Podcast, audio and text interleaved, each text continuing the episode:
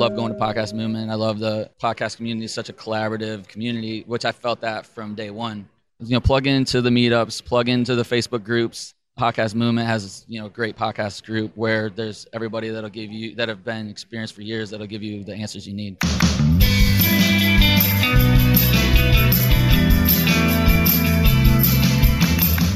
Welcome to Starve the Doubts. I'm your host, Jared Easley. Today, I finally was able to get a hold of James Van Prooyen. Pruyen? Proyan, but Proyan. In the military, but now. Yeah, there you go.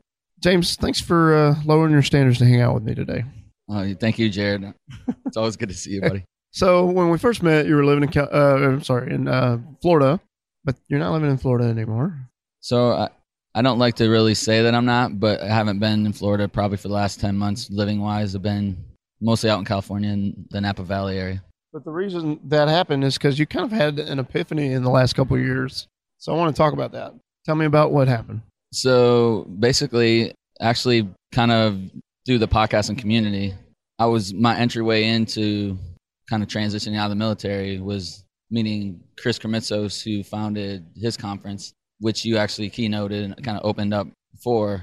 And when I kind of was entered into this world of knowing we all can have a voice and have this medium to get pretty much any message out.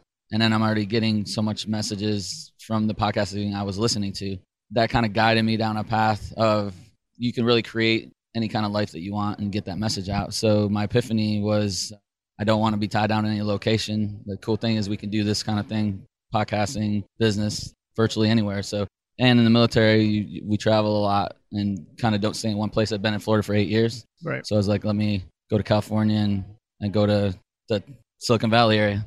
And so now you are working on a couple things. What are some of those things? So one of the things my wife and I do a podcast called the Ragnar Life Podcast. Ragnar Relay is a two-day relay race. Some people view as kind of hardcore, a little bit uh, extreme. There's a, both a road and a trail version.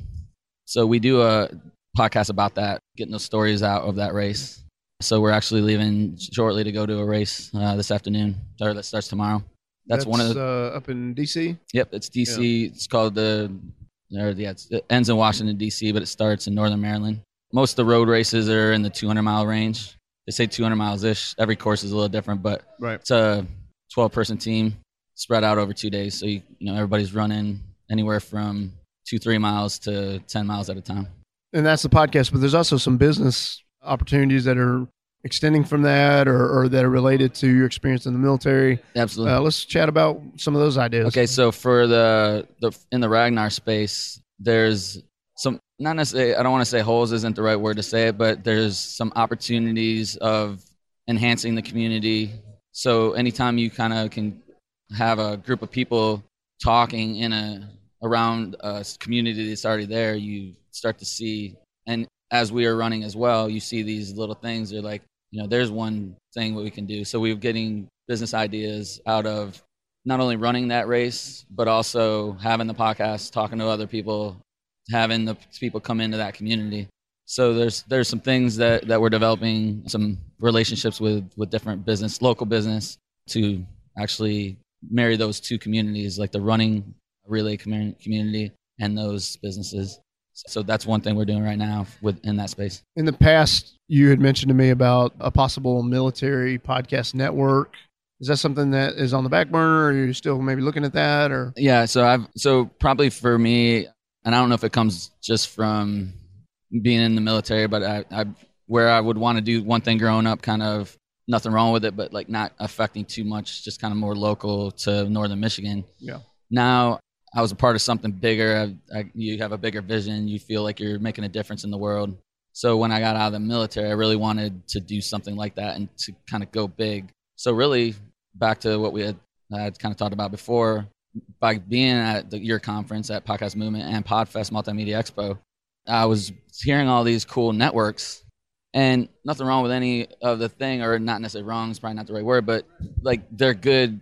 I would say niches, I guess, but good communities. But I thought, what better community than the military to have a network in? absolutely. So that was kind of where that idea came from. And, and as far as I knew at the time, I didn't really see anything like that. So really wanted, my goal was never like ambitious to where I'm like, oh, I want to have 15 shows by six months from now. but it was just to get the network started. So I did last year launch what I call the Military Podcast Network, or what I named it that. So we do that, and then out of that, I kind of want to build some things for the specifically veteran business space as I move forward.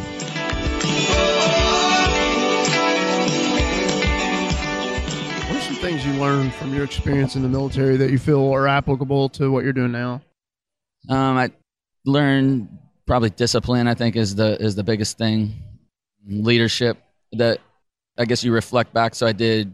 My career was a 20 year career. I was in the tactical communication side. So I spent a lot of time traveling into different environments. So that adaptability, which maybe led in. I'm a adventurous type person anyway. So that travel and that opened up the ideas of really being location independent and wanting to really be able to use these tools to create the life that you want and not wait really till I'm older. Like I went in at 18, got out at 38, and I'm 42 right now. So I, I don't want You're still a young man. yeah. So that that was the thing. I, I wanted to really transition out and, and use the things I was learning in my military time with basically how to survive and operate anywhere from a com perspective. I would imagine it's nice too to have that retirement income. Plus, you are a student at the time for the, at least for now, and uh, that also gives you a little bit of breathing room to to be business minded and to to grow because we all know in the beginning not everybody just strikes gold right away. So I think it's very strategic and smart the way you've made efforts and steps responsibly. Uh, you, let's speak to that for a moment. What what encouragement do you have to someone who's who's wanting to maybe start something? What's some responsible things to consider? Thank you for asking that question. I would say first, I had no idea as I got out what I was doing. I was driven by a goal that was a little bit ambiguous at first, Right. but I did feel with my background like you hear people say fail. I didn't really believe in fail because I was like the worst ta thing that can happen is I just go back and find a job in many of things, whether it be IT, whether it be not to say I would want to work at McDonald's anymore, nothing wrong with that, but I've worked a restaurant, I've Right. worked uh, electrical growing up. So fortunately for me, as a retiree, I had a military pension to offset where it wasn't okay. If I don't make five hundred dollars, I can't eat tomorrow. So so I definitely had an advantage. I felt to have that cushion in a way, or that a little bit of a safety net Yeah. because it's definitely and and that's how I viewed it for business. Is I was I'm a I'm thinking I'm laying the foundation for me in my mind for the long term, not have- like I need to make right. And I just didn't want to do something where I need to have a certain amount in six months or a year. It was the Right. long game for me. So I would say, and that's when you kind of talked about school, the school benefit, the post 9/11 GI Bill. I'm I'm now using that some of the money that I'm getting from that to put into the business as well and to expand some of the things I'm wanting to do and, and some of the things we talked about earlier in business. Right. So I'd say to, to people, I mean, it's scary. Like I, I'd be lying if I said there's not days in your mind. I can't speak for all the business people or, or entrepreneurs or striving people who want to do that.